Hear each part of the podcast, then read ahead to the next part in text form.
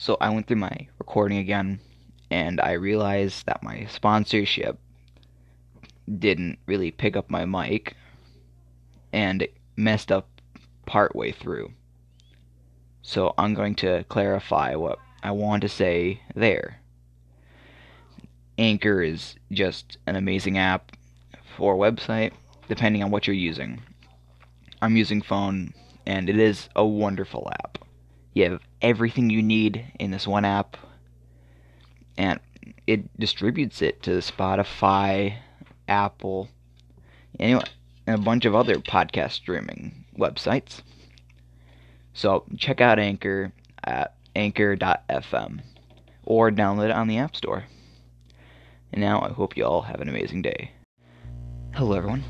It's Jay the Horror Host, and I'm new to this platform with a major lack of equipment. But I'll try my best.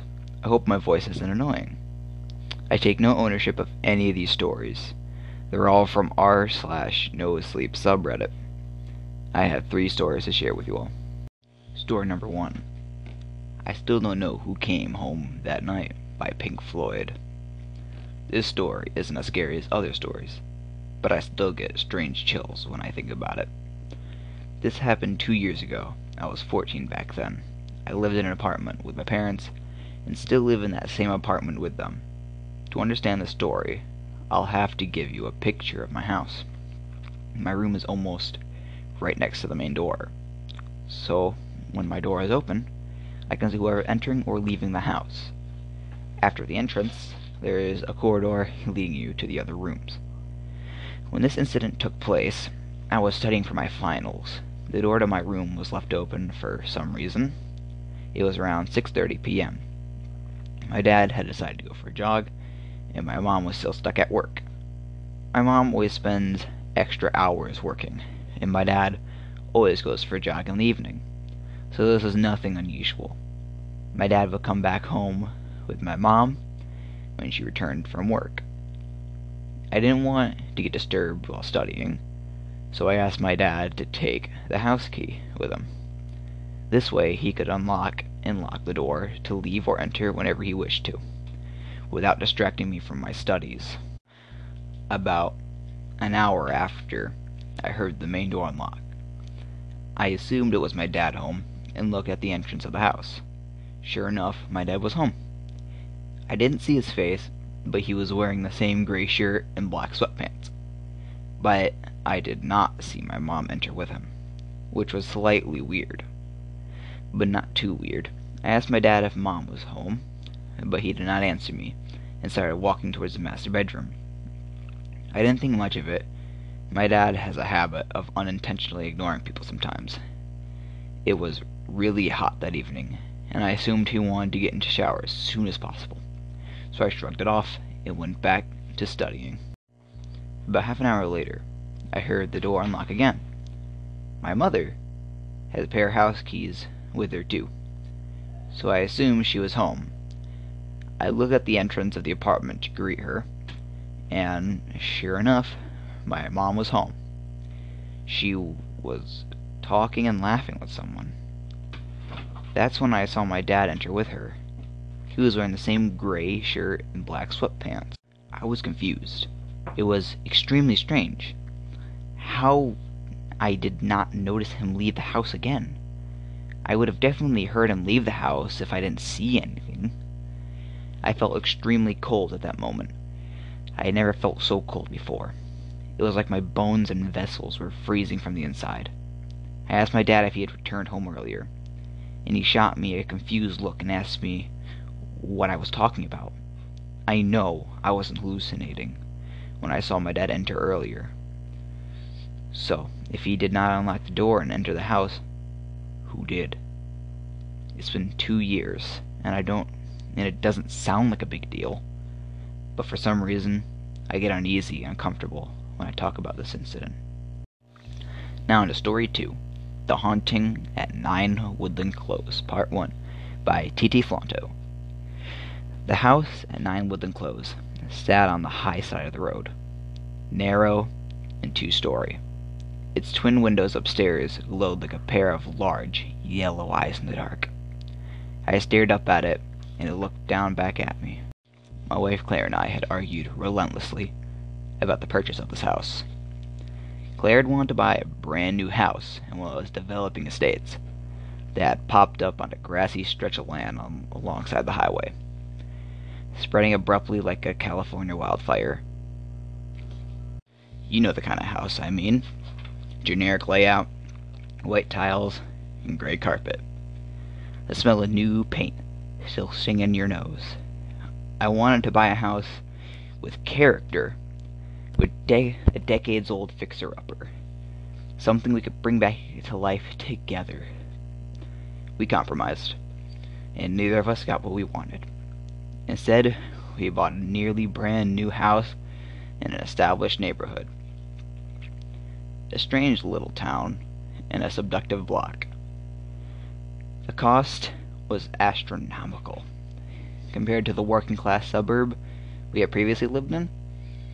But the moment my lovely Claire set eyes on the woodland close address, I knew the deal was done. It was the worst house in the best street in town. A far cry from our old neighborhood, where not one, but two of our pet dogs had mysteriously disappeared. I had lived in this house for two weeks, and for eight days of those two weeks I had been dealing with its alleged hauntings and my wife's subsequent unraveling. After the real estate agents, mortgage brokers, pest inspectors, and builders are all dealt with, you would think the purchase of a nearly new house would be done and dusted. Well, you'd be wrong. Claire had one last request. A ghost hunter? I inquired, frowning. Claire, you can't be serious, I wanted to say. It's not crazy as it sounds. One of the girls from my mother's group told me all about her. Claire said, She'll come in and sage the house, make sure it's all positive energy, no weird stuff. I rolled my eyes eternally. Whatever you want, sweetheart, I told her. I suspected this request had to do with the past experience of our previous house. Claire was at home all day with the baby and often Clayton's strange happenings. This tap turned on by itself. That bowl smashed when she was out of the room. I privately thought that her sightings were a paranoia born of the isolation of motherhood, and broached the subject of therapy. But the look she gave me when I suggested this made me determined to never bring it up again. I myself never witnessed a single thing. Well, maybe one or two odd things but I don't believe in ghosts. That was the end of part one for that story. Uh, I will update on the story when it updates. For our third and final story is Flower Forest by Evil DJ. One very bright sunny day, I was hiking alone on a trail in the Mediterranean. And there was this huge park with all sorts of woody areas in it. The trail I was on led deep into the woods, and after about an hour the trail had gone so deep into the woods that I couldn't even see the sky at this point, other than a few gaps through the trees. After a bit longer I came across two lakes. Now, they were very small if you looked at them alone, but if you put them together, it would be pretty big. These two lakes were surrounded by flowers, like you couldn't even see the grass beneath the flowers. The deeper I was into the woods, the more flowers and trees I saw everywhere. Even though it was spring, and I had lived my whole life in Connecticut, I had never seen as many flowers as I saw that day. Now, at this time, I had thought about it, but the woods were completely silent. I wasn't alone on this trail, but I couldn't hear anyone else talking. I couldn't hear the bees buzzing or the birds singing. I could only hear my own footsteps at this point. I had accidentally veered off the trail and ended up climbing a small hill, thinking nothing of it, because I thought the trail was still there. Little did I know, the trail went around the hill, not up it. When I got to the top of the hill, I saw something that took my breath away. Now, it just cuts off there, the story does. Uh, I don't know if they're coming out with a part two or not, but I hope they do. Okay, guys, I do hope you enjoyed episode one of my horror podcast. If you would please come back and join me next time. And also try out Anchor. Um, it's actually just amazing. I hope you all have a good day and see you another time.